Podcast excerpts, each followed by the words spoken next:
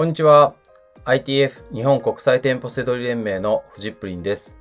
この番組はセドリ脳を育てるラジオになります。本日のテーマは、セドリの危険物についての考え方という内容になります。Amazon の危険物と世間の危険物というのは意識っていうか意味が全然違うんです。はい。まあ、これが伝えたいっていうこと。はい。で、危険物は、あの、積極的に扱ってください。簡単に、えーえー特に他の商品とか、あの、あのー普通のものと一緒に同じように売れますので、はい。まあ今日はこれを、このラジオを聞いて気軽に扱ってほしいなっていうふうに思います。うん。世間でいう危険物っていうのは、えー爆発物とか、えー毒性のあるもの、ガスとかね、あと自然発火するものとか、勝手に火がついちゃうとかね、うん、あと濡れると危険なものとか、まああります。そんなイメージですよね。はい。で、これね、えー今言われると、あ、そりゃそうだよねってなるじゃないですか。でもね、これね、Amazon のセドリ、あ、セドリして Amazon で販売してる人、今やってる人もね、危険物っていうと、なんかちょっとめんどくさいっていうか、なったりするんですよ。これね、名前が良くないですよね。今言ったような爆発物も危険物。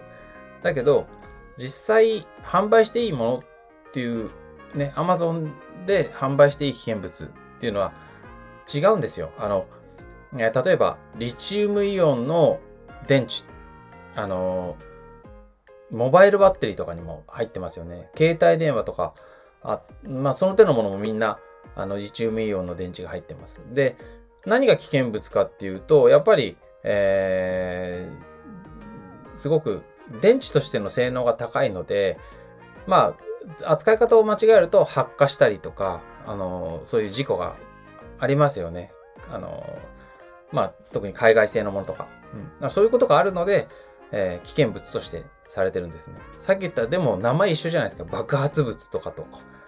だから、ちょっとなんか危険そうな、あ、危険そうっていうか、重たそうなイメージがしちゃうんですけど、あの、これは普通に売れます。あと、時期が、時期が入ってる商品、あの、磁石ですね。例えばスピーカーとかヘッドホンとか。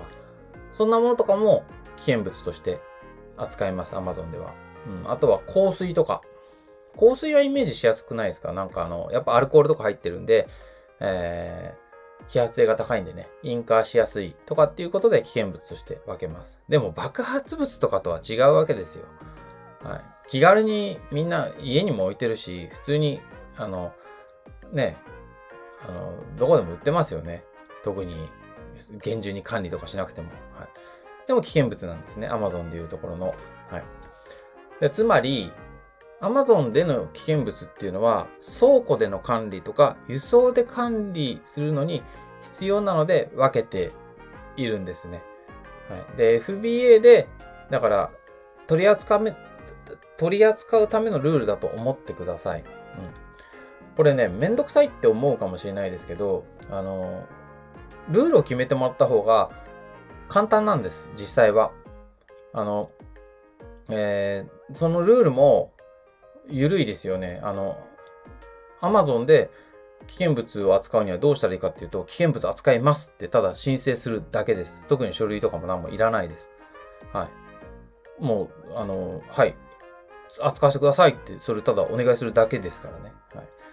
で、これなんで必要かっていうと、やっぱりこう、お客さんが安心してもらえるわけです。あの、えー販売する側、我々ですね、が、えー危険物に対する意識を持っておく。だ申請する、ポチって申請するだけですけど、扱えますよっていう意識を持つ。で、Amazon さんの方も FBA 内でちゃんと、ね、危険物として取り扱う。ね。えーそういったものを、だから、えー結果、お客さんは安心してもらえて、売れるわけです。メルカリとかとは違うんです。あの、あ Amazon で、や、やばい、なんか売れなそうとかっていうのをメルカリでさばいちゃえみたいなぐらいルールは緩いんで、買うときにちょっと心配な面もあるじゃないですか。でも Amazon さんから送られてくるものだったら、輸送の、輸送のこととかも商品も、まあ、とりあえず安心じゃないですか。かここなんですね。はい。まあ、そのためにあると思ってください。なので、えー、全然、あの、気軽に、お客様のためのルールなので、えー、同じ危険物だからってそんなビビる必要はないっていうね、そこはね、ちょっと今日伝えたかったところです。はい。で、あと最後に、えっ、ー、と、危険物かどうか確認する、えーえー、判断する。簡単にできます。今言ったような知識とかいらないんですよ。あの、どの商品が危険物になるかどうかとかっていうのは簡単に判別するものがしかも Amazon さんから提供されています。で、えー、ググると、これの言葉でググってください。危険物確認くんっていう名前でググってください。僕のサイトが出てくるんで、ブログですね、出てくるんで、それに、えー、危険物の判別方法、Amazon さんの、Amazon さんが提供しているサイトのあの判別方法載ってますんで、うん。これ便利なのは、パソコンだけじゃなくて、スマホからでもできるんですよ。だから仕入れ中も危険物かどうか確認する方法が、えー、出てますんで、これ、本当に便利なので、やってみてください。はい。よくあるのがね、包丁って、なんかやばそうだけれど、危険物ですか？危険物じゃないですか？とかあるんですけど、あれは使い方ですね。包丁で、ね、なんか事件を起こす人とかいるから危険かもしれないですけど、あれは全然危険じゃないです。そのまんまあっても爆発も何もしないんでね。包丁は危険物でも何でもないです。はい。普通に、えー、箱に入ってるんで、納品して売ってください。はい。えー、まあ危険物ね、いろんな、あの、ちょっと、何？えー、怖いなと思うかもしれないけど、あの、そんな感じで気軽にね、扱って販売して、えー、利益をね、出してください。ということで、えー、危険物についての考え方でした。はい。えー、最後までご視聴いただきましてありがとうございました。バイバーイ。